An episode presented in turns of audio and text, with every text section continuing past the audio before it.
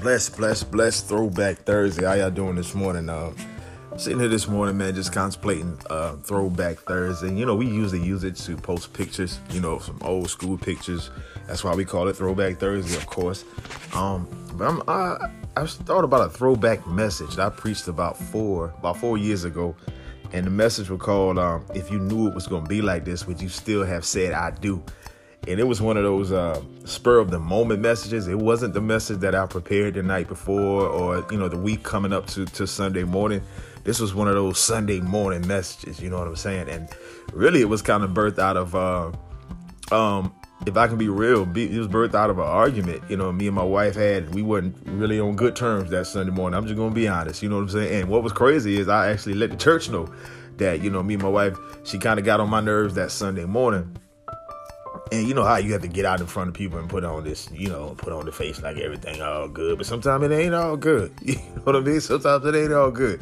But disagreements actually uh, lead to growth. You know what I'm saying? Disagreements lead, lead to growth. If I look back over our relationship, you know, um, the things that needed to be changed about me, my wife was the one that forced those changes. You know what I'm saying? And the things that needed to be changed about her, I was the one that forced those changes in her life. So we we know why God institutes marriage. It's it's actually to create our best selves. You know what I'm saying? Because he will put you with somebody that will challenge everything about yourself that needs to be changed.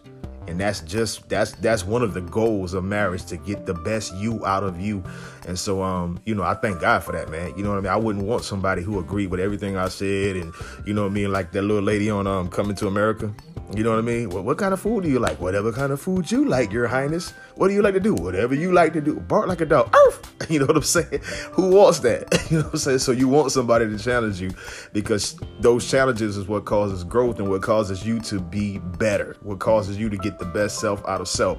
You know, um, even growing up, man, I can remember just, you know, you get to a certain point where you're playing basketball in the neighborhood and and, and you you beating on the same guys every weekend you don't get any better. I remember one summer we actually went to Baltimore, man, and, and I got a chance to play with some guys up north. Now, not saying guys up north are better than guys down south, but those dudes up there were doing some things that we weren't doing on the dirt road. you know what I'm saying? So it was like an eye opener for me. Like, you know, your competition is what brings the best out of you. Disagreements and, and things of that nature is what, and challenges is what brings the best out of you. So thank God for the challenges.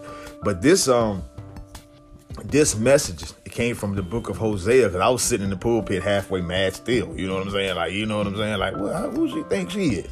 And so I'm, I'm going, through the book of Hosea, and I see where God tells uh, Hosea, you going you gonna marry a promiscuous woman. He told her, he said, go marry, go go marry a promiscuous woman. And then he told him, he said, she's going to cheat on you. She's going to have children by other men. She's going to, and these children are going to disrespect you terribly. These children will not even call you their father. They will have children that will forget that you were ever alive, that will forget that you were their father.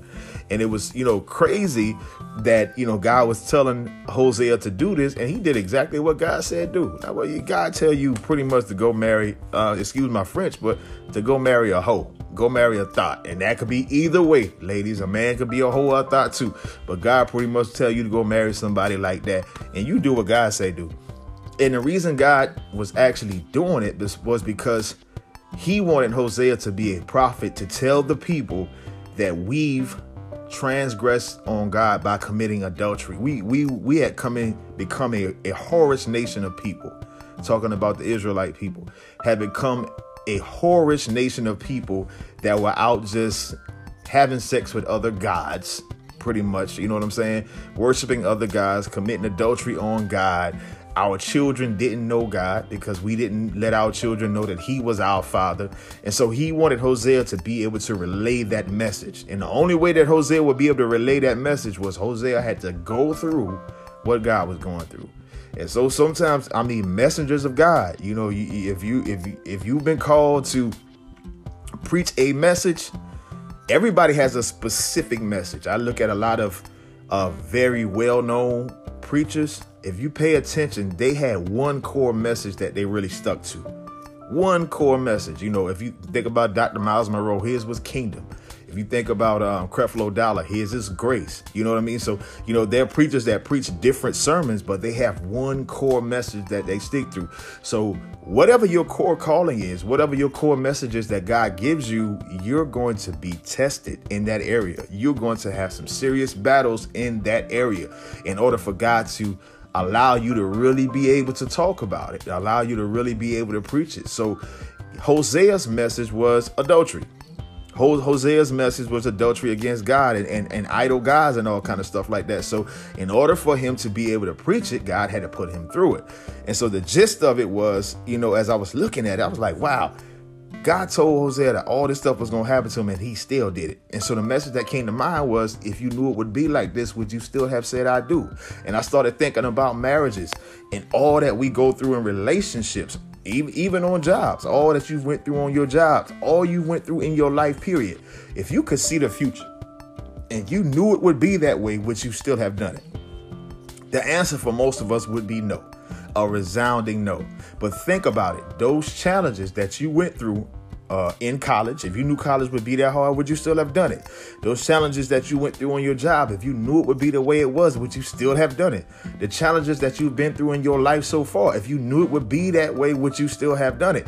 The resounding no is is what kills most of us because the fact of the matter is those those events, those circumstances made us who we are. And if we could see the future, if we could peer into the future and see these things, we would never be the people that we are now because we would avoid every situation that was sent by God to make us.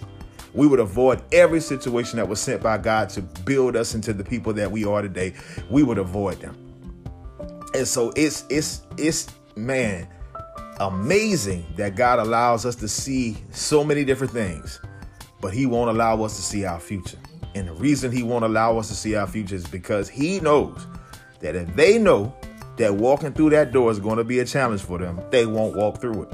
But they don't understand that the blessing is on the other side of that door. If they know that by, you know, taking this position it's going to challenge everything that they know, they won't do it. But they don't know that that's where their blessing is. If they know that by marrying this person that they going to catch the devil with this person, you know what I'm saying? Many arguments, many sleepless nights, slamming doors, and all types of stuff. But that person is going to bring the best them out of them. But if they know that they have to go through all of that, then they won't do it. So, my brothers and sisters, there are a lot of events in your life that may be coming your way, have come your way, will come your way, that God is sending to get the best you out of you. And not only are, are they designed to get the best you out of you, but everybody has a story. Everybody has a message, everybody has a legacy to be left behind. And, and, in order to groom that legacy, in order to build that legacy, you're going to have to go through some challenging things. You're going to have to go through some things that were designed to make your story, that were designed to build your history, that were designed to give you that thing to pass on to the next generation to encourage them. And so we can't avoid them. We can't just turn a blind eye to everything. We can't just pick up and run whenever things get hard because a lot of these events were sent just to do that. And sometimes for you messengers out there, you prophets, apostles, you preachers, all this, whatever it is that's your calling, whatever it is that's your core message, you will be challenged in that area more so than any other area. Whatever it is, you will be challenged in that area more. So I I know what mine is now. It is it's it's very very clear, and I I understand why I go through what I go through in that area because it's giving me so much light when it comes to encouraging others now because of what I go through. You know what I'm saying? So I understand totally. It hurts. it hurts but I'm able to encourage people and build people up in that area now because I've went through it so much in my own life. You know, God is God is amazing, man. He he really is. You know what I'm saying? So, my brothers and sisters, just hold on to God's unchanging hand and just know that whatever you're going through, you ain't going through it for nothing. God bless you. I love you guys. You hang in there, man.